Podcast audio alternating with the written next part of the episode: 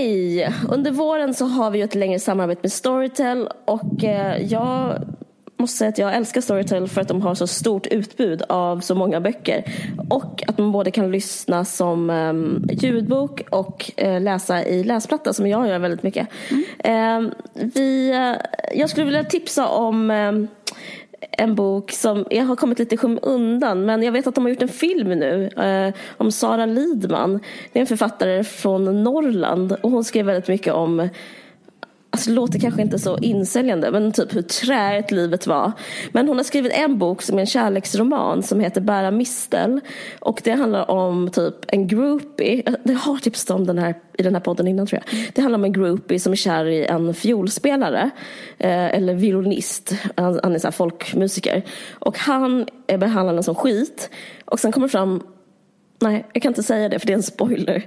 Men eh, ni tänker det, var kär i en musiker som behandlar en som skit, det är det det handlar om. Det är jätte, jättebra.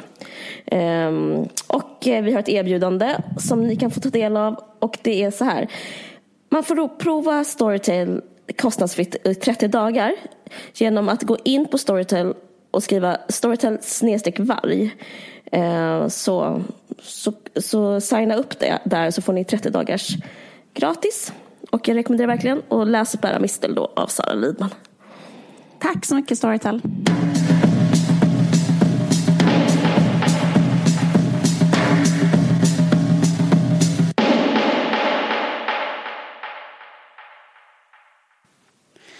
Har du hört att eh, Mandelmans ska sommarprata?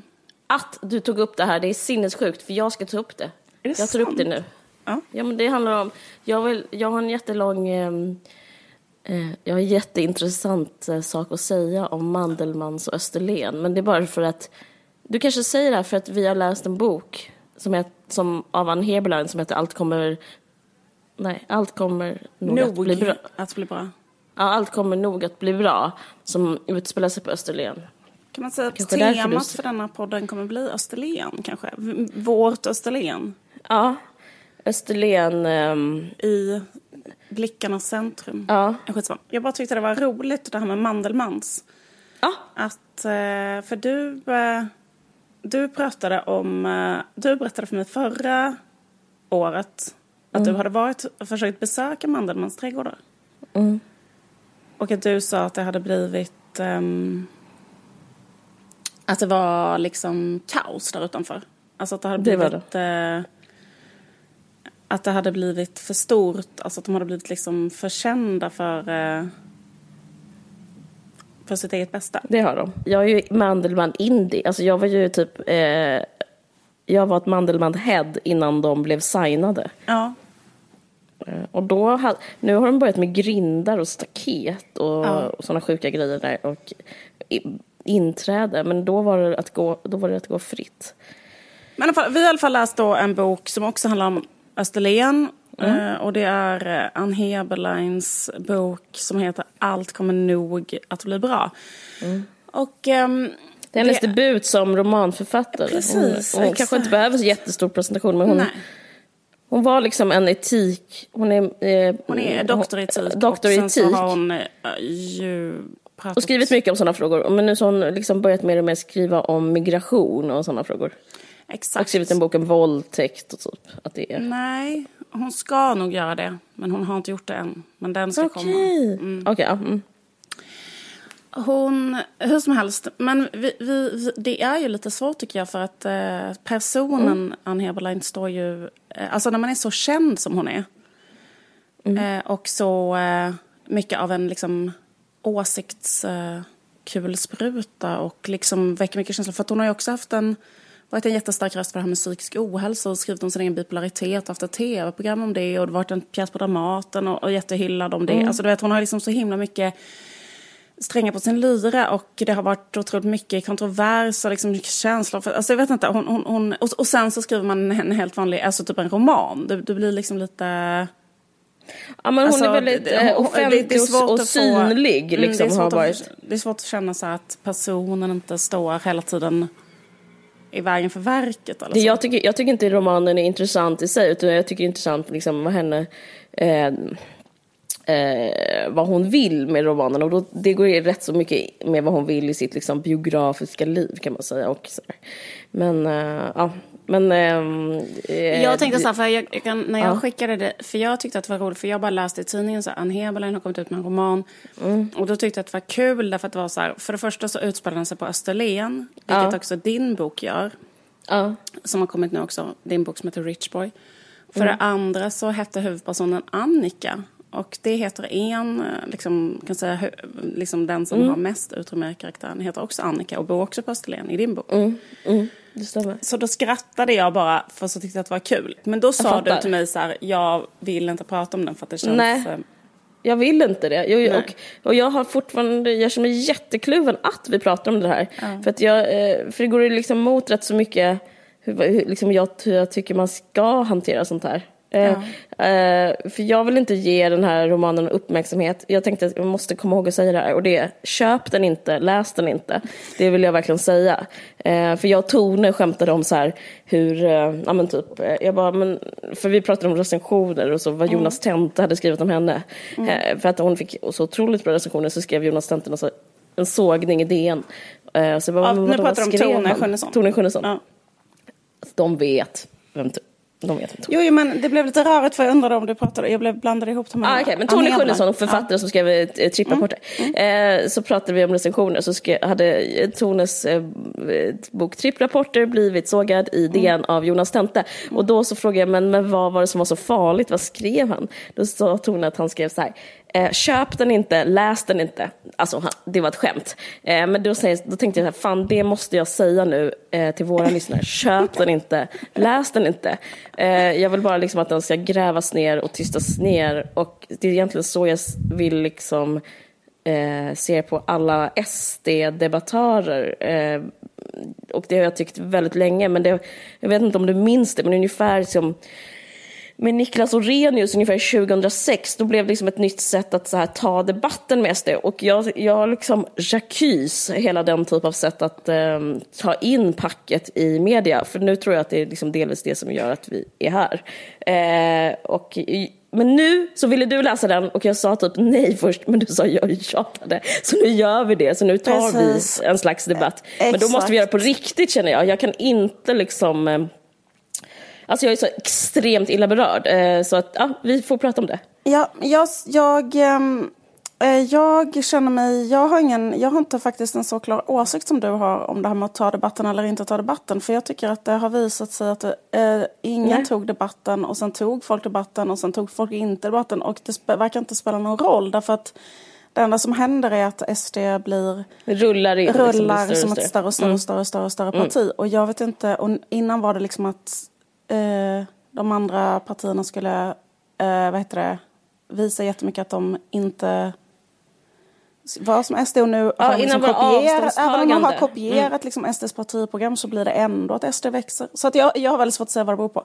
Hur som helst. Absolut, men jag tycker ja. det är intressant. Alltså jag, handlar, jag bara menar vilken min hållning är jämfört med, alltså, hur ska man prata i media om mm. SD? Det är det jag pratar om. Att, och hur ska man prata om, för förr i tiden var det så här att man aldrig, eh, det här har ju folk skrivit om, att man aldrig namngav någon, eh, typ mm. en brottsling i en nyhet, vilken etnicitet Just och så. Mm. Eh, men nu, nu kanske det låter som en rättshaverist, men igår så gjorde de det till exempel att det är mord i Åbo mm. och då var det en marockansk person som har mm. gjort det.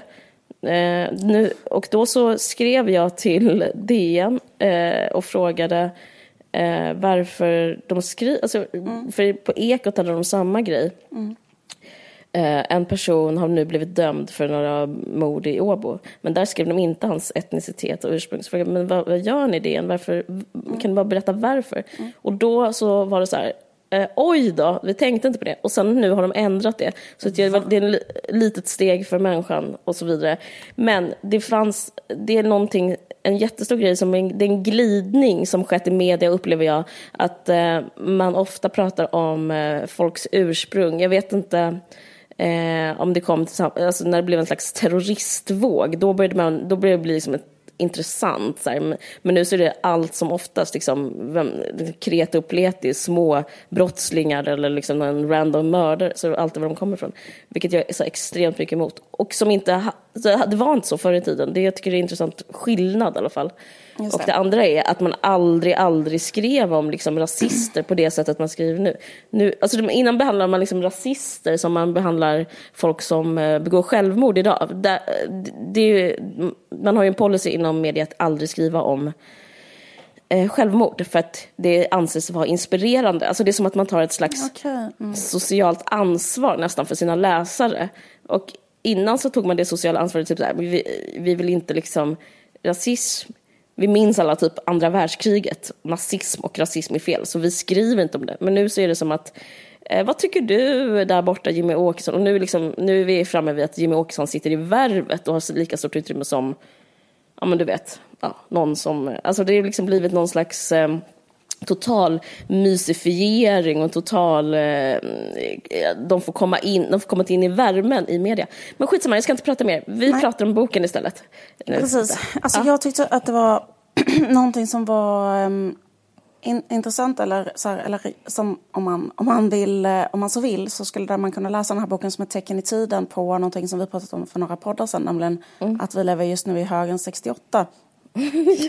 Och om man jämför liksom, så var det liksom att eh, på vänsterns 68 så, så liksom eh, började ju då vänsteridéer florera väldigt vilt och liksom var väldigt, väldigt radikala i, i, i liksom bland olika befolkningslager. Och det här pushade liksom också sossarna långt åt vänster. Och en sak som verkligen hände 68 eh, och de nästföljande åren var att vänstern började göra väldigt mycket politisk kultur.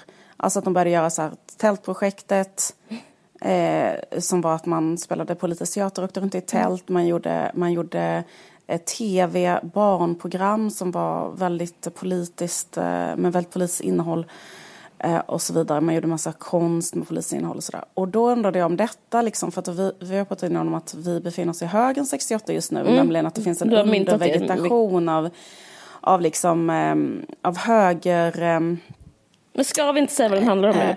jo, precis. Jag ska komma till det. Mm. Och att, att det finns liksom en, en eh, vad ska man säga, att, att liksom, det, finns, det finns ju väldigt mycket gräsrötter eller undervegetation eller liksom en, en alltså subkultur, alltså alternativa alternativ media kan man säga som, eh, mm. eh, som håller på med, med eh, allt från liksom konservativ till liksom nazistisk eh, mm. propaganda och liksom eh, vad heter det världsbild. Och sen så funderar jag på, just att, att nu att det börjar också vara att man, att man liksom gestaltar höger, eh, högeråsikter, eh, till exempel litterärt och så, mm. i konsten. Det är då, superintressant att liksom de använder romanformen. Men ja, jag har också precis, något att säga exakt. om det. För det som den här boken då handlar om, ska jag berätta att uh, den den handlar, om, uh, den handlar om den här konflikten som ju har varit ganska mycket en slags debatt uh, under de, under de senaste åren som är liksom att på landet så röstar väldigt många på SD. Yes. Inte, inte, på, inte överallt, men i Skåne väldigt mycket. Inte lika mycket i Norrland och så, men att det har varit en sån grej att, eh, att människor på landet, eh, som, det är väl de man brukar kalla för så globaliseringens förlorare, det är väl också de som man brukar säga, det finns ju en teori om att det är de här människorna som har fått fram Trump till exempel och, eh, och sådär. Nämligen att det är eh, människor som har, eh, till exempel liksom lantbrukare som har förlorat på EU och sådana saker. Mm. Och då har de blivit, känt sig missnöjda och, och därför röstar de på SD. Och sen ja, det, är det, finns en... det, det är gestaltat i boken, Precis, någon lantbrukare som eh, mår skit och Precis, deprimerad. exakt. Och då har hon skrivit, så Ann Heberlein skrivit en roman som, som utspelar sig där. Men det som är liksom... Ja, eh, jag ska bara berätta vad, vad, vad, boken handlar om. Det handlar om en, mm, en, en, en, en tjej som är uppväxt i Borrby, som är en eh, by som är otroligt bekant för både dig och mig. För det, hon har gått på Junebergsskolan, vilket är jättekul, för där har jag gått. Hon har varit på disco på Korsavad, där du har gått. Och så vidare. Och hon går på ridskolan, där både du och jag har gått. Både du och jag har gått på ridskolan där, mm. i Borrby. Mm. Och eh, så allting utspelar sig exakt i dina och mina hoods. Mm. Handlar på Klockargården som Josefin Ovessons pappa äger. Alltså det är verkligen är close to home. Ja precis, så det är faktiskt kul att det är så. I alla fall, att hon har verkligen gjort sin research. ja, verkligen. Eh, hon läser Ystad Allehanda. Ja. En tidning som eh, vi har växt upp med. Eh, yes. och ehm, då har Där hon... vi var på ehm, faktiskt vi var studiebesök. på studiebesök när vi gjorde första förlagen till varje sin podd, sin podd Kraxdags. Precis, jag och Caroline var ju med och gjorde, när, när du gick ju i sexan kanske? Nej, femman? Ja, femman, jag var elva. Du var elva. Jag var 13. Och vi var med och gjorde en slags efter skolan-verksamhet där vi gjorde en egen tidning med en, eh, en någon slags liksom studiecirkel. Och tidningen heter Kraxdags, inget konstigt med det. Och då var vi på studiebesök i Syster Allehanda. Strunt i det, vi har i alla fall varit där jättemycket. Och de är ja. på Gislavs stjärna och där har man själv varit och så vidare. I alla fall. Eh... Då blev, jag måste bara säga, för det är kul. När jag första gången jag var på Gislavs stjärna mm. så hade jag druckit hembränt. Mm. Jag blev tagen av polisen. jag blev körd hem. Jag rymde. Polisen släppte av min pojkvän. Han gick in. Då rymde jag från polisbilen. Jag sprang barfota längs gatan. Polisen tog mig igen. Min mamma hade tjejmiddag när jag kom hem. Och, eh, jag bara, och då kom jag hem med två poliser. Det var min första fylla. Ja. Hur gammal det är var du? stjärna. Hur gammal var du? Jag tror jag var 13. Men i alla fall. Romanen handlar om en, eh, en tjej som har växt upp här då. Hon heter Annika, precis som din eh, romanfigur heter Annika. Mm. Mm. Och sen så, eh, eh, fast hon lämnar då Borby och eh, lever istället i London, gifter sig rikt. Hon är konstnär och hon, eh, men inte särskilt eh, aktiv då utan snarare någon lever ett liv som en lyxhustru i London. Mm. Och sen så dör hennes mamma, hennes lilla mamma som har bott i Borby hela sitt liv. Och då flyttar hon alltså hem. Det är, vik det är viktigt att hon, mm. hon gifter sig med en, adl, en, en adlig engelsman. Ja. För det, det, alltså det är viktigt för boken. Ja. Ehm, och att, som har ett galleri. Precis. Mm. Och sen så kommer hon hem och då ska hon eh, ombesörja begravningen för sin mamma och då är hon för första gången tillbaka i, i Borby och då träffar hon liksom människor som hon växte upp med eh, och mm. gick i skolan med men som hon liksom har sett ner på och lämnat för de har liksom ingen klass och, och sådär. Och då har de sådana här liv. De har fått fyra barn, eh, de har en man som är aktiv i SD och så vidare. De har fester och middagar, de bjuder över varandra, de eh, ja, hjälper precis. varandra. De hjälper varandra. Det är, som en, det är ju hennes gamla klasskompis helt enkelt som hon träffar ja. igen. Men, som inte sen, alls, som, som tar emot med henne med öppna armar. Ja, precis. Hon blir direkt en av dem. Ja, för hon var ju kompis med dem eh, när hon var liten liksom. Mm. Eh, sådär. Så det är hennes bästa kompis som hon liksom återförenas med där. Mm. Och, sen så, och sen så finns det en eh, adelsman, en jättesnygg adelsman. Eller är han adelsman? Det vet inte jag. Eh, han är en jättesnygg rik eh, man som hon träffar som av någon anledning befinner sig i Borby och eh, har på sig ridkläder hela tiden. Och, Älskar hästar. Ja, nej, vänta, jag måste bara säga först att hennes, hon får reda på att hennes man, hon har förlorat allt, båda hennes föräldrar är döda, hon har inga syskon och sen så visar det sig att hennes man har eh, varit otrogen och tänker lämna henne. Eh, och, och, och eh, då, de hade äktenskapsförord så hon får ja, inte en Hon har inga, inga pengar.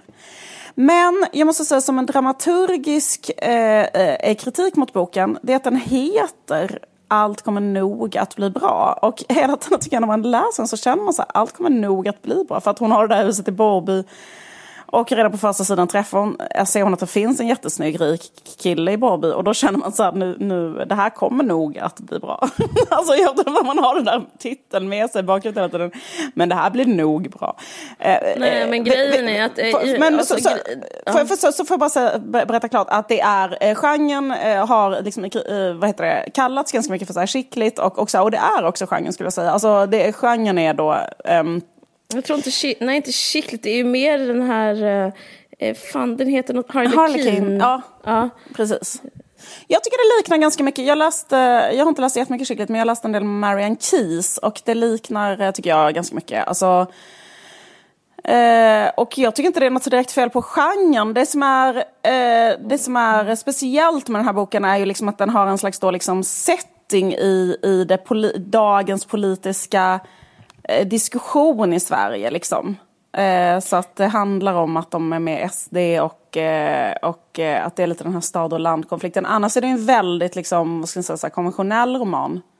Som mm, bara, jag har något emot genren måste jag säga. Jag, jag, Jag tycker det, eh, jag, jag blir väldigt illa berörd. För det, grejen, det, det du sa det där med allt kommer nog bli bra. Det, är liksom, det beror på hur man, eh, vad man tycker, hur man definierar ordet bra. Men man fattar direkt, för hon är väldigt mansdefinierad, den här Annika i boken. Ja. Nu pratar inte om Annie Heberlein, jag säger ingenting Nej. om Annie Heberlein. Men grejen är att all, hon pratar så extremt mycket om killar liksom i, från första stund i boken. Och hon håller hela tiden på med sitt utseende och liksom eh, typ tar på sig smink när hon går till stallet och typ är så här. Alltså jag skulle säga att det finns en sån eh, Eh, Eh, men det, jag tycker det är så extremt intressant. För det, för, för det jag skrev i min mobilanteckning, det, jag måste kolla vad jag skrev exakt. Då skrev jag så här, kåt bok, kåt SD-känsla, eh, känslor, kåt. Så har jag skrivit det flera gånger. Eh, förstår du vad jag menar? Att det är liksom, att hon använder den här eh, kåta, lite så här eh, känslo, eh, anspelande eskapistiska genren. Den är så här, för mm. ingenting är ju så på riktigt. Mm. Att man är så här, jag är en fattig flicka, jag har inte något. Och så kommer så en man och bara, eh, så är han svaret på allting. Alltså hon använder ju det, eh, den, den lögnen. Alltså jag tycker det är intressant mm. att använda liksom ehm, eh, känslor och nu även så sexuella känslor i, eh, för, för, eh, för så rasistiska syften. Alltså, så jag, jag, därför, jag tycker det är rätt så cyniskt. Men så tänkte jag jättemycket på det där med att det är, att det är så kåt stämning. Att, att det är ju liksom egentligen det naturliga för SD och hela liksom jag kommer ihåg när man gick i femman och det så här, hade ett ämne som hette SO, jag vet inte om det finns fortfarande. Mm. Eh, och då fick man lära sig, jag vet inte om de lär det fortfarande, då fick man lära sig så här, att rasism det, det bygger på rädsla. Det är att mm. människor är rädda för folk. Och, då, och, och, kanske är det bara gamla Sverige som, var, som tyckte det var viktigt eh, att lära ut sådana saker. Jag vet inte om man gör det fortfarande. Men, men grejen är det, liksom, det, jag, det är så ju att rasism är så här främlingsrädsla eh, och typ rädsla för det okända. Men eh, Eh, och det är liksom så himla fyllt av känslor och hela SDs partiprogram är ju också så himla fyllt av känslor. Och eh, alla de här argumenten som alla använder är också fyllt av känslor. Men jag tycker det är otroligt eh, anmärkningsvärt att ta den nya känslan sex och lägga in, lägga liksom in i mixen av känsloargument. För det, det tycker inte jag man har gjort innan. Innan har man mer använt sex som motargument. Typ att afghaner kommer hit och våldtar och marockanskt slödder som våldtar. Alltså det här är ju saker som folk har sagt. Liksom. Mm. Eh, och typ eh, Dansk Folkeparti pratar också om att muslimer har våld, kommer och våldtar. Men nu är det liksom mer som att Äh, även SD har sex. Så det tycker jag liksom hela den här bokens um, eh, ärende på något sätt. Att vara så här, är SD, får man knulla? Typ. SD bara sjuder och puttrar ja, och liksom måste säga, gryr. Ja, men typ. alltså, för, nu, stopp, nu får jag dra i handbromsen här. Va? För okay. det första så är hon inte med i SD, utan hon är med i Moderaterna. Alltså hon ja. är ju företrädare för Moderaterna. Och i boken så Eh, så är liksom... Men boken handlar väl om att SD är goda men då tycker du inte det? Alltså, jo, det hand... men alltså att, precis, men jag tycker ändå att det finns liksom, för att i, i, i boken så vill hon liksom Alltså att, alltså typ att, att beskriva en situation som är på landet, nämligen att SD eh, existerar och eh, finns på landsbygden. Och att mm. eh, de, de inte är monster, utan de är också människor som så här, kan låna ut en bil till någon som behöver en bil. Typ. Alltså så tycker jag mm. snarare det är. Eh, och, ja. Eh, och det... Jag tycker snarare det är så här, de är goda, de andra är onda. Jag tycker det finns en jättestark polarisering, alltså att det är det det handlar om. Ja, men alltså vilka... Alltså, jag tycker ändå faktiskt, måste jag säga, att det inte är så uh, politiskt på det sättet. För, för att, för, alltså, det är klart att den är politisk, men den är liksom inte... Jag tycker inte att hon målar ut så jättemycket uh, att det finns andra som är onda. Jo, jag tycker jag mer att hon visar... Okay om stockholmare. Alltså klart, hon har ju inte skrivit så här marockaner eller afghaner. Nej, det skulle för jag, inte för kunna jag blev ändå gå. lite förvånad för att jag tycker inte att det var så mycket så. Nej, men jag, tror, det, jag tror att det, hon skulle få den tryckt helt enkelt. Det skulle aldrig gå. Nej, men, men då, då får man väl ändå säga att boken tycker inte jag, eh, alltså i jo, sig... Men ska, låt mig citera, ja, okay. ska jag säga. Ja, men nu, för, för om vi bara tar klart det där med SD och sex så är det ju ja. så att den killen som är föremålet för eh, kärleksobjektet här i boken. Han är ju då eh, en konservativ slags eh, moderat också. Mm. Så jag skulle säga att det hon beskriver är lite grann den världsbilden som också de här äh, höger, den nya högern om man ska kalla mm. dem, den, den, den världsbilden de har det är ju liksom att det finns en allians mellan de mest utsatta eh, människorna på landet mm. som är globaliseringsförlorare och eh, enormt högt uppsatta människor. Liksom, de tillsammans har en gemensam fiende och det är kulturetablissemanget. Alltså, mm, och, och det illustreras, så det är liksom den världsbilden hon liksom för fram. Och det är det, att, till exempel, det är det som Trump har liksom vunnit på. Trump tillhör den absoluta eliten och eh, hans ministrar har ju som vi vet eh, liksom varit sådär vd för Exxon, alltså det är människor, det är de 1% eh, som styr världen ungefär. De mm. blev med, med, med en, en typ av retorik, eller lyckades liksom föra fram ett narrativ som gick ut på att de har något gemensamt med de allra mest liksom, eh, fattiga, paja Gruvarbetare. gruvarbetarna. Mm. Och vilket de liksom absolut inte har. Och det är samma sak här i boken. Och, och att deras gemensamma fiende skulle vara kanske PK-eliten. Liksom. Det Precis. är ju samma sak här då, liksom att eh, den skånska adeln framställs ju som, otroligt positiv i dagar. Jo, men, alltså, och då är det liksom ja. adeln och de här äh, självmordsbenägna bönderna har samma de är på samma plats i, i berättelsen. De har ett gemensamt, eh, gemensamt ärende. Liksom. Jag fattar vad du menar och jag håller totalt med. Men, eh, men också med Trumps fall så är det ju liksom att det kommer, det ingår i liksom konservativa idéer. Alltså det är mm. också att eh, deportera mexikanare, eh, eller mexikaner och vet du, bygga en, eh, en wall. Mm. Liksom. Det är ju jätte... Eh, och alltid när det varit massa sådana vad heter det, eh, polisvåld mot svarta så har, alltså, har Trump blivit eh, väldigt kritiserad för att inte ta ställning mot. Och även den här grejen i Charlottesville. Så han, är, han har ju eh, hela tiden en slags parallell eh, rasistisk, liksom, som passar en rasistisk liksom, vä värdering. Och ja. så tycker jag det finns här också. Men jag, som jag sa innan, jag tror inte man skulle kunna skriva eh, ut eh, sådana hårda rasistiska grejer. Så jag, jag ser den här boken eh, som en nyckelroman jättemycket. Och jag ser, eh, och det, när man pratar om adeln och stockholmare, och det här är min läsning, alltså man alla får sin läsning, jag menar inte att, den, eh, att det är så här, men jag, kom, jag kommer ju också härifrån. Och jag känner igen retoriken och den, nu ska jag avsluta meningen. Mm. Det här med adeln och stockholmare, för mig är det ett kodord eller ett paraply eh, liksom för ut, människor som kommer utifrån. Att prata om människor som, att prata om stockholmare på det sättet är ett sätt att säga nej till någon som inte har bott i generationer mm, i, mm, mm. på landet mm. och eh, var misstänksam mot dem. Jag ska bara läsa upp en grej som, som påminner väldigt mycket mig om min barndom mm. och som jag också skrivit om i min bok. Eh, jag har ju ett mål och det är liksom att bli känd för att hata landet. Jag tycker det är liksom ett det har blivit någon jättekonstig rädsla från att säga att det är helt sjukt på landet nu för tiden för att man, alla har så dåligt samvete. Alltså jag, det här är liksom chakys mot Stockholmstidningar, alltså SvD och DN och sådär. Alla har så dåligt samvete att ingen orkar åka till landet. Så därför får man på liksom skriver att eh, man, man, man har så mycket komplex för sin egen Eh, Eh, centralisering eh, och att man liksom inte pratar om, alltså det är därför på tid de får jättemycket utrymme och man pratar om liksom att eh, landet och, och stan, att det är en så deppig klyfta och det är så fel och sådär. Men eh, jag tycker man ska våga säga att landet är skit, vilket det är. Nu ska jag bara läsa upp hur det var i min barndom och hur de skriver här. De pratar om det här, eh, den här rid, eh, adelsmannens exfruar. Axel hette han. Mm. Och det är inget fel på Anna-Maria, hon är trevlig. Alltså hans förra exfru. Inte som hans förrförra fru, Vendela. Camilla nickar. Ja, den rabban. Hon trodde hon var något, sprätt omkring med näsan i vädret, säger Camilla och börjar duka av. Ja, det var tur, tur det tog slut. Hon var en riktig kärring, fyller Nilla i. Stockholmare, avslutar hon och fnyser. Och Annika vet precis vad hon menar. En stockholmare är inte nödvändigtvis någon som kommer från Stockholm.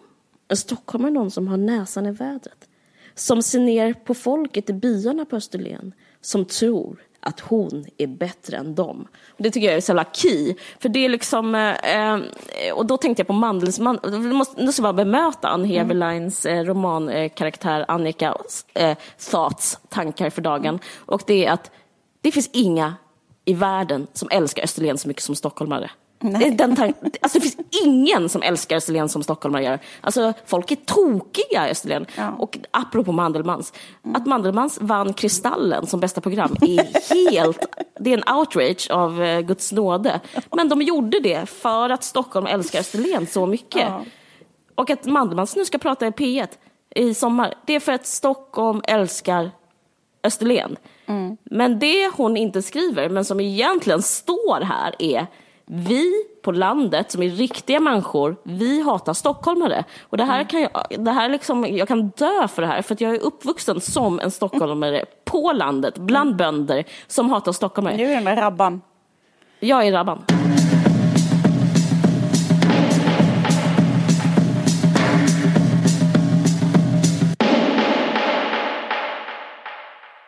Och det, och det var liksom väldigt så accepterat eh, i, eh, på 80 och 90-talet, i, och det är säkert fortfarande, att, liksom, att någonting som, utan att ha belägg för någonting, något som kommer utifrån, några människor som kommer utifrån, att säga att de är dåliga på något sätt. Alltså, att ta sig det utrymmet, att, göra, att bedöma människor utan att veta ett skit om dem, och att liksom, baserat på var de kommer ifrån. Ja, okej, stockholmare, men också alla jävla eh, liksom, personer som kommer från hela världen. Alltså, de hatar invandrare på samma, det är exakt samma eh, tankemodell varför man hatar invandrare. Och jag tycker faktiskt att det här med att hata stockholmare, det är liksom så himla accepterat för att man också, det är det jag menar att man daltar med landet. Så här, Det är så accepterat bara, då, sto, då vi stockholmare då som älskar Österlen är så här, tycker kanske på sin höjd, aldrig att det är ett problem, utan på sin höjd tycker man att det är genuint eller att det är liksom pittoreskt eller originellt eller så här real typ.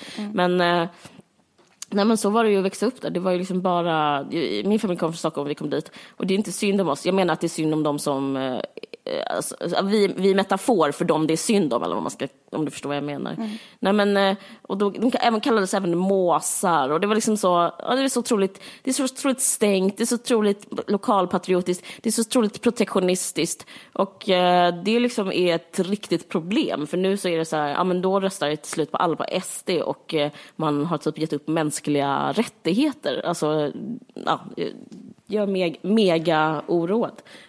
Typ, snart kommer ju SD vinna om, in, om ingen bara liksom ja, styr upp. Ja, jag måste säga så här att jag äh, har liksom... Äh, jag, jag måste säga att så här, om, om man vill äh, litterärt gestalta den här situationen med liksom globaliseringens förlorare kontra liksom, eh, ja, Eh, liksom sådär. Så tycker jag också att Österlen är liksom ett illa valt exempel. Därför att just Österlen är ju inte alls hemvist för alltså, att, det skulle vara global, att det skulle likna till exempel rostbältet. Alltså det finns ju verkligen delar av eh, delar av Sverige som, eh, där jag tycker att det är ett eh, absolut hundraprocentigt ett case. Alltså till exempel att man lägger ner, jag tänker på den filmen Äta, sova, dö till exempel. Man, eh, man lägger ner industrier på små orter, de människorna blir arbetslösa, det finns liksom inget, men, och, och det finns inget sätt att överleva på landet och, och man har inte liksom samma eh, vad heter det, bara helt vanliga tillgång till eh, mataffär, sjukhus, förlossningsvård, alltså allt det där. Alltså jag tycker att det är viktigt att man så här, Förlåt att jag låter så jävla präktig nu, men jag bara känner att jag vill understryka det. Att det är jätteviktigt. Men just Österlen är ju, skulle jag säga, alltså tvärtom en otroligt så blomstrande... Där har de liksom massor av småföretag och just på grund av stockholmare, hipsters, eh, ekologiska bönder, alltså Mandelmans är bara ett exempel, men överallt finns det bara så stenungspizzerior och eh, Ja, vi lokala... skämtar det finns alltså- liksom fyra stenugspizzerior Ja. på liksom i radie av en kilometer. Det är Exakt, liksom ovanligt många. däremot har ju jag eh, har ju be- befunnit mig, alltså dels, eh, men jag menar just den, här situationen att vara i ett litet, eh, i en liten ort. Alltså jag har gått på mm. folkhögskola till exempel på små orter där jag har umgåtts mycket med lokalbefolkningen. Alltså på ganska liknande sätt som hon Annika umgås med de här. Liksom, det är ju att det finns den här dubbelheten hela tiden. Att, så här, att de är liksom rasister kanske eller väldigt så här, mot invandring. Eh, Och också kan, kan liksom yttra sådana saker. Men sen att det såklart samtidigt, alltså fast det tror jag liksom att alla förstår, eller det tycker jag också lite grann är en halmgubbe. Samtidigt så här jättegenuina, jättesnälla människor som hjälper varandra med allt möjligt och har helt vanliga liv och så. Alltså det är väl inget, eh, alltså det är inte heller något kontroversiellt. menar du, eller vad menar du? Uh, nej men vad, vad sa du? Att... Halmgubbe av He Av Heberlein, exakt. Ja. Att, liksom, att så här, det man vill bevisa är att en människa som röstar, eller det finns en karaktär i boken som är aktiv i SD. Och den karaktären är också ganska schysst och lånar ut en bil när hon har varit med om en ridolycka.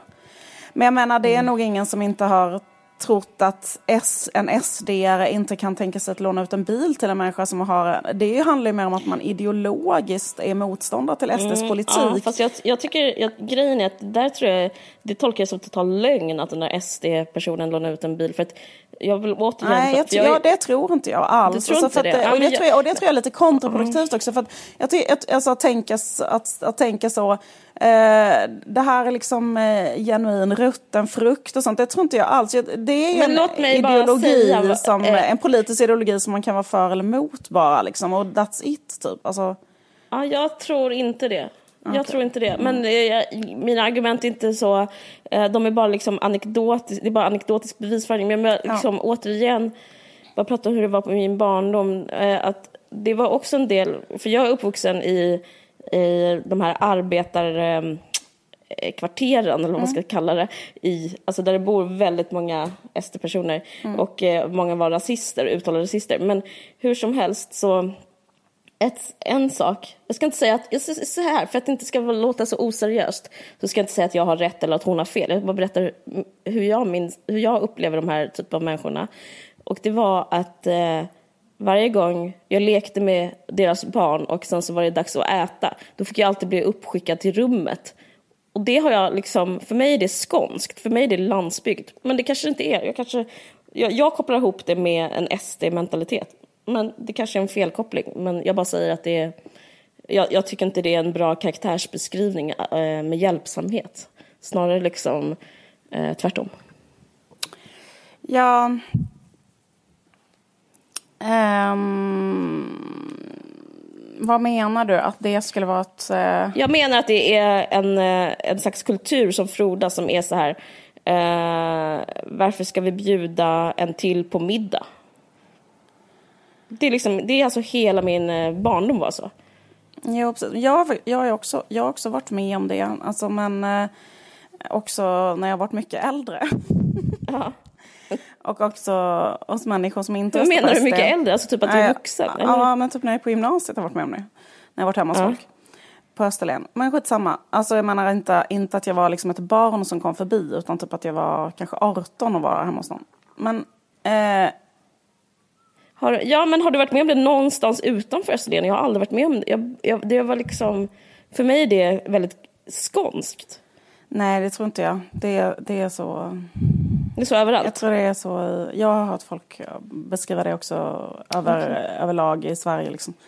Okej. Okay.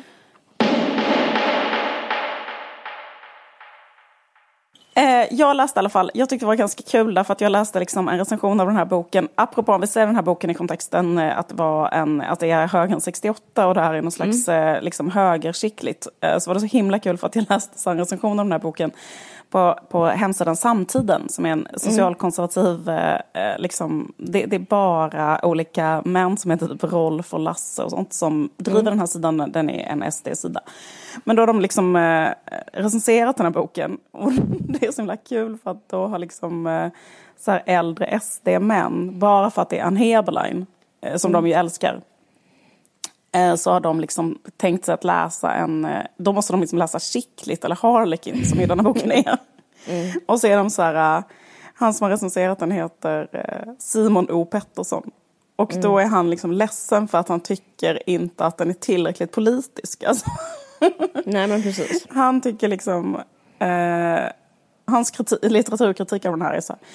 Det jag saknar framförallt är någon personlighetsutveckling hos huvudpersonen. Att Annika så småningom skulle övertygas av de nya erfarenheterna hos en nya man. En bok om, politisk, om, en bok om en politiskt korrekt kvinna som blir politiskt inkorrekt vore faktiskt en helt ny typ av utvecklingsroman. Men istället så kommer alltså en kärlekshistoria som bara känns alltför flickboksaktig och sötsliskig för att återge detaljerna i. Ja. Så det fanns någonting loll med att eh, en sån SD-människa eh, måste läsa skickligt. Och för att det, bara för att det befinner sig i SD. Mm. Nej men sådär Harlequin-inslagen, liksom att, att, det, att det känns nästan som att um, att det är liksom sådär att hon är på ett skånskt slott. För det är också sådär, om om man tänker sig, för, för jag tänkte också bara den politiska innebörden av boken. För att om man tänker sig att hon ville så ge de här människorna upprättelse, de här mm. SD-personerna på landet liksom. Mm. Då hade hon ju kunnat göra så att huvudpersonen blev ihop med karaktären Stefan, som är en karaktär eh, som finns också. Som är liksom en eh, en ja, måste bara säga, apropå min kåtspaning, att där kittlar det till också. Ja, det har du rätt. Alltså, hon, det, hon är bara våt och kåt hela tiden. Och hon, eh, precis, hon funderar först på att ligga med honom. Men då tycker jag att det hade blivit liksom en, en mer så här, för, eller liksom för att, men, men, men sen slutar det ändå, men det har också slutat verkligheten med att hon, att hon blir moderat och inte SD. Mm. Alltså att hon, eh, hon lierar sig ändå där med adeln, för att då finns det också ett skånskt slott. Bland alla de här SD-bönderna som tar livet av sig mm. för att de har så lite pengar, så finns det också då en skånsk adel som är mm. det riktiga guldet för henne. Mm. Och eh, då eh, befinner hon sig på slottet och då är, händer också sådana här saker. Eh, adelsfröken frågar henne, tittar på hennes kropp och säger vi har samma storlek och de är jättesmala kanske båda två. För de har inga problem att komma i sina ridkläder. Jag, jag, letar upp mina ridbyxor som jag fick när jag var 15. Ja, och de, de passar fortfarande. jag reagerar också. Och sen, var det så, och sen, och sen händer det sådana konstiga saker att adelsdamen säger jag har tre klänningar. En är guldlamé, en är grön siden. Alltså det är väldigt gulligt. Alltså det är nästan, ja, det är som en nioåring har skrivit det. Alltså, alltså så på det sättet att det blir sådär, jag fick prova en klänning. Jag blev mm. jättevacker, eller huvudpersonen blev jättevacker. Mm. Sen kommer en mm. kille in och säger ser huvudpersonen i en, i en sidenklänning i ett skånskt slott och säger, liksom du vet, han kanske då tappar andan. Alltså, och för att hon är så vacker. Alltså det är mycket sådana fantasier. Helt sinnessjukt, helt rubbat. Läs den inte, köp den inte. Ja.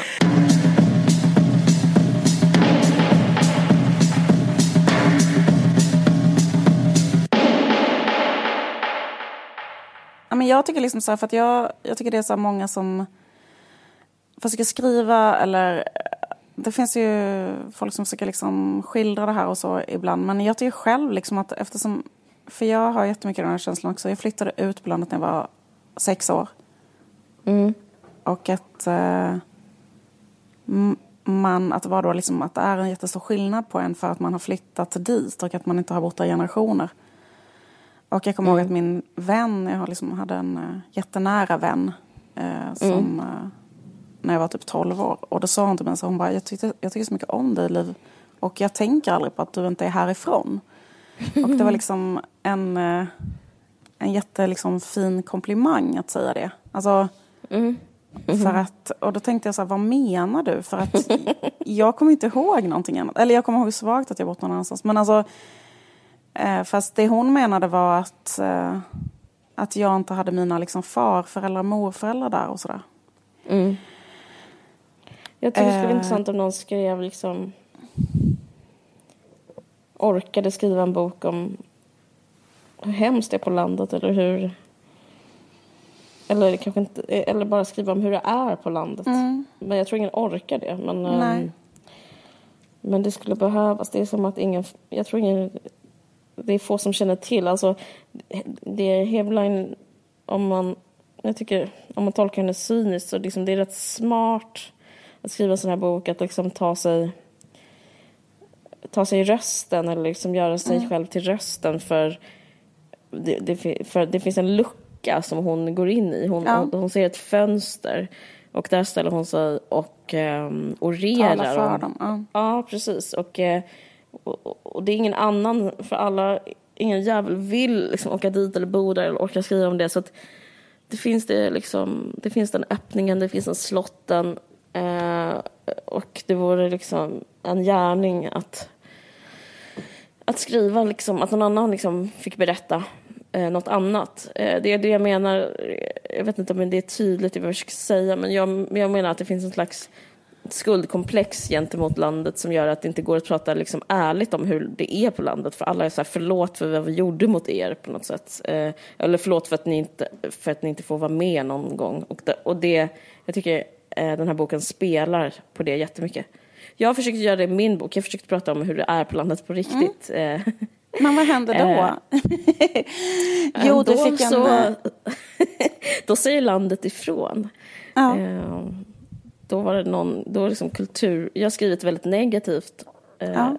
Bara sant såklart, bara liksom en ärlig, eh, från ett ställe som är ärligt och sant i mig själv om mm. hur eh, det är på Österlen och vara barn på Österlen och sådär. Ehm, då så såg landet i form av kulturchefen på Kristianstadsbladet, Dagbladet kanske heter, det är som en öppen eld och liksom vill argumentera emot eh, och eh, ehm, kritisera det väldigt mycket. Mm. Det var så himla rolig recension för ja. någon som skrev och recenserade då din det... bok. Så var det så här, jag tycker att romanen är jättebra mm. i alla delar men jag tycker att den är lite överlastad. Till exempel det här stycket om Österlen behövs inte i boken.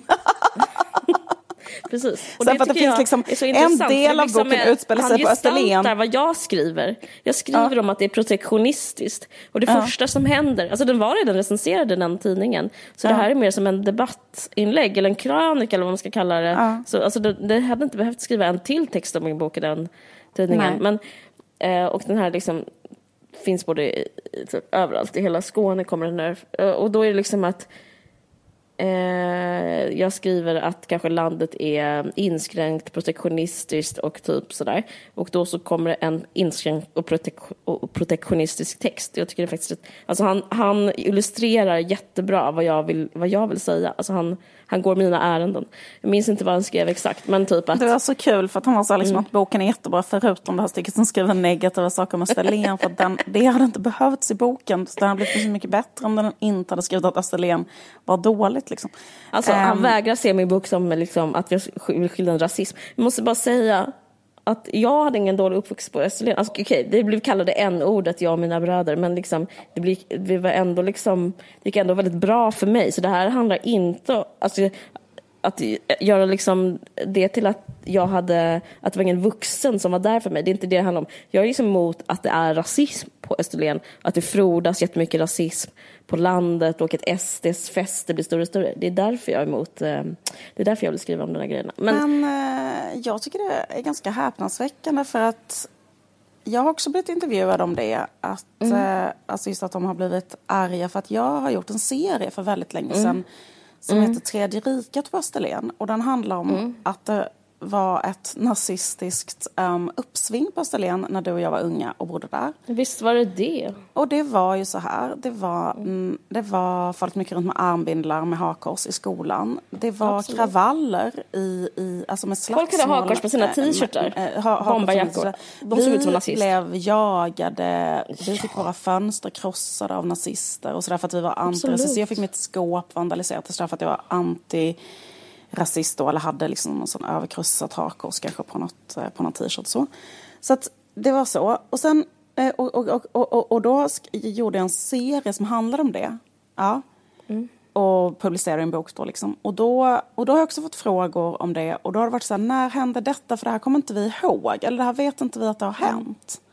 Så var då det är liksom jättekonstigt att, att man skyddar det. Ja, det... precis. För man så här, vad tänker på? För att grejen är också att det är inte så himla konstigt också alltså att, att, att den här personen som har skrivit den här recensionen då, att han skriver så här Österlen, vad tänker man då på? Man tänker på hamnen och vackra och man bara så ja, ja men alltså att det finns en hamn då, att det är vackert där. Eh, men, men alla som bor på Österlen vet väl också att till exempel Eh, det fanns, eh, alltså, eh, vad, vad, vad, vad, ska jag börja liksom? Eller förstår du vad jag menar? Att det har varit ett... Så eh, otroligt mycket. Det är liksom jättes... Ja men precis, att det har funnits eh, rasistiska liksom, hatbrott på och sånt. Men och också eh, att det var det då det här... De marscherade ju genom Simrishamn ja, jätteofta. Precis, precis. Eh, massa nynazister. Det var liksom, så var det att växa upp där. Alltså när det, du och jag lärde ju... känna varandra var det jättestor del av vår, ja, vårt umgänge. Precis. Att så här, ska vi, ja, nu, nu är de där, var man rädd för dem, man blir jagad av dem. Exakt. Och, och då pratar vi också, och det är också något intressant med, med landet och dubbelheten då, att man dels var det beskriver du också i din bok, men att det är människor som man har känt i hela sina liv som sen blir aktiva nazister. Så det är människor man har sett och kanske växt upp med och sen så blir mm. man plötsligt på olika sidor. Jag har ju skrivit om det i min, eh, i min serie då, att det fanns en mm. karaktär, mm. en man som, eller en kille som heter Klas Rumpa Mm. Och han var då nazist och gick runt med hakkors och, och sådana saker. Och, han, och när jag var liten så var jag hemma hos honom och köpte två vandrande pinnar. Alltså att det var liksom den stämningen att man liksom är hemma i hans radhus och köper vandrande pinnar av honom. Klipp till fem år senare och då går han på bussen och säger så här till mig. Liv ska snart dö. Alltså han gick, han gick, runt och, han gick fram till um, mm. sätet och stirrade på mig och sa det. Och eh, det, det, och det gjorde han eh, då i, när vi åkte buss. Och vi åkte buss med honom varje dag till skolan. Så mm. det var liksom en, eh, en skräck då. Liksom att, mm. att, och, och, och, när, man, när, man, när man berättar de här grejerna, eller när man pratar om det, så har jag märkt när jag blivit vuxen. För jag har egentligen sett det som inte så konstigt. Eller vet man, ja, ja, då var det så och sådär. Så då tycker mm. folk att det är jättekonstigt. Verkligen. Att, det, att man umgicks med Men vi hade, jag umgicks med en nazist som köpte ut till oss. Det är ja, konstigt. Absolut. Minns du honom? Han, han kallas ja. Fladiho. Minns du om det? Ja, absolut. För att knyta upp säcken. Eller att, för att knyta, jag var full på Gislövs stjärna. Det var nog Fladiho som köpte ut. Det var att han blev slagen i pannan med en stekpanna. Så hans, ja. vet du, hans huvud var liksom utjämnat på ett skitkonstigt sätt. Eh, och han var men så tyckte jag det var ännu mer än, liksom, eller för mig var det så, att jag, då var det att jag hade, det var min liksom langare. Då träffade mm. jag honom på, dag, på så här veckobasis. Alltså, då köpte han alltid ut eh, sprit och eh, sån där körsbärsvin till mig och mina tjejkompisar. Och då var vi 14 år liksom, eller 13 år. Eh, och han var fullblond nazist med, ja, med sen, eh, hakkors och allting. Ja, precis. Och sen så var det också en som jag tror både du och jag vanligt var det. Ja. var mer liksom vän med. Alltså, så ja, också fisen? Liksom, ja, nej, inte, eh, absolut, hon var faktiskt absolut inte vän med. Han var ju mycket nej, för mer aggressiv. och fisen var kompisar. Ja, precis. De var kompisar. Men, eh, men, men Fisen var ju då den här mer aggressiva nazisten. Som, ja, som för honom riktigt... såg jag misshandla en annan kille som brukade köpa ut hos mig. Som var min, mm. äh, som, som hette, men det fanns också annan som hette H. Kommer du ihåg H? H ja. H, ja. Alltså, H. H. Det fanns ju H och lille H. Ja, lille H gick ju i min klass. ja, just det. BBH. Men H, grejen är att, eh, sen så var det ju också en, en kille som eh, bara hette något helt vanligt, kanske Fredrik eller något liknande. Och han var nazist, aktiv nazist, som var mycket mer städad. Men han hade full blown nazist. Alltså han hade så här eh, kängor, vita snören, bomberjacka, hakkors. Eh, han hade Mein hans, Kampf, kommer jag ihåg, i sitt skåp. Och, hans, eh, och, han var också vän med mig. Alltså han var så här, mm. Fast när vi gick på gymnasiet och jag var så aktiv antirasist, då var det liksom som att vi, dels var det det här att på kvällen mm. så kunde det här gänget och liksom ko, som konfrontera eh, mig eller jaga mig eller slå någon som jag kände eller sådär. Och sen på dagen så hade vi skåp bredvid varandra och då hade vi biologi tillsammans eller något liknande. Och då var han så här, mm. hej, uh, har du gjort läxan? Gud vilken dålig lärare vi har. Alltså det var mm. så. Mm.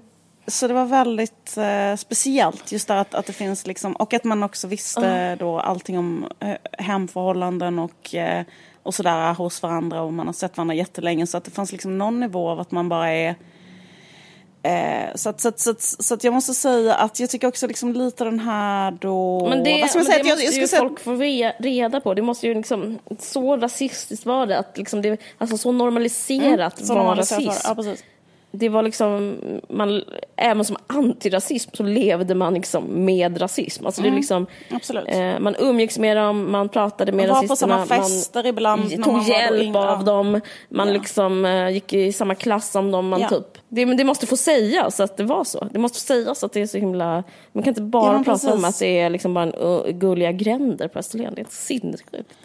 Men, men vad heter det, jag tycker också just den här beskrivningen då att men så här, kultureliten vet ingenting om hur det här är eller sådär. För det, mm. det tycker inte jag heller stämmer. Ja, som kulturelit som kulturelit. så gör vi det. Nej, jag skojar bara. Men, eh, nej, men alltså det är typ så här... Eh, nej, men det tycker jag är så underbart. Det. men det, det. Ja, nej, men eh, det, jag kan säga en annan sak för det som jag tänkte säga faktiskt. Att det är underbara med att ha uppväxt, det är liksom för det är liksom ett starkt argument som man hör ofta, typ, att man kan få uttala sig om saker man inte varit med om. Men för en gångs skull, alltså, så, så jag vet faktiskt hur det är där. Alltså det, jag får uttala mig och du får faktiskt också uttala dig.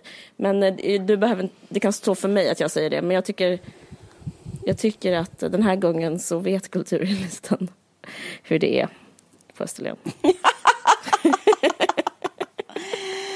Absolut. Men sen så måste jag också säga, och jag tycker liksom att bebis Österlen, att det här, det här existerar på Österlen. Men, och det måste man kunna prata om. Men parallellt med det så existerar det ju helt andra saker också på Österlen som inte ens är... Eller förstår vad jag menar? Jag, jag tycker också, för det är en felaktig bild att säga att det här är så här är det bara på Österlen och så här är alla människor på Österlen. Och så, här. så är det ju absolut inte. Nej, Och men det- då måste jag säga en helt annan sak. Att vi måste kunna... Det måste, det måste få vara underförstått. Eller hur? Eller så här, det är ju helt underbart på Österlen, men det måste man säga det hela tiden. Ehm, ja, men jag vill... Jag, du kan få ha det underförstått och jag kan få Okej, det ja. uttalat. Ja. Att eh, människor som eh, stannar kvar och bor där och är infödda österleningar också... Alltså, inte alls är så här. Alltså, du vet. Ja, nej precis. Utan Nej, är bara det är inte vanliga, så här 100%. härliga, jättegulliga, snälla människor som, ja, såklart. Så det, Mm. för jag, jag tycker också det blir liksom en onödig, eller jag vet inte. Det är som onödigt, eh, En onödig provokation. ja, det tycker jag i alla fall. Ja, nej men det är kanske är sant.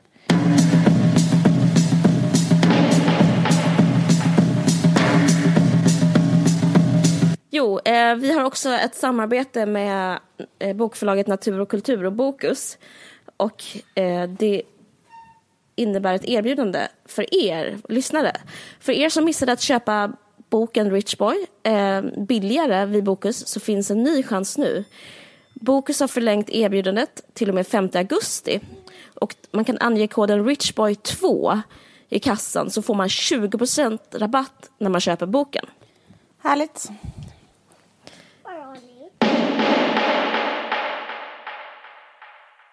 Okej, men tack så mycket för att ni har lyssnat. Nu tar vi ett sommaruppehåll, men vi hörs igen i höst. Puss och kram, hej då. Tack för att ni lyssnar. Vi hörs i Hej då, höst. hej.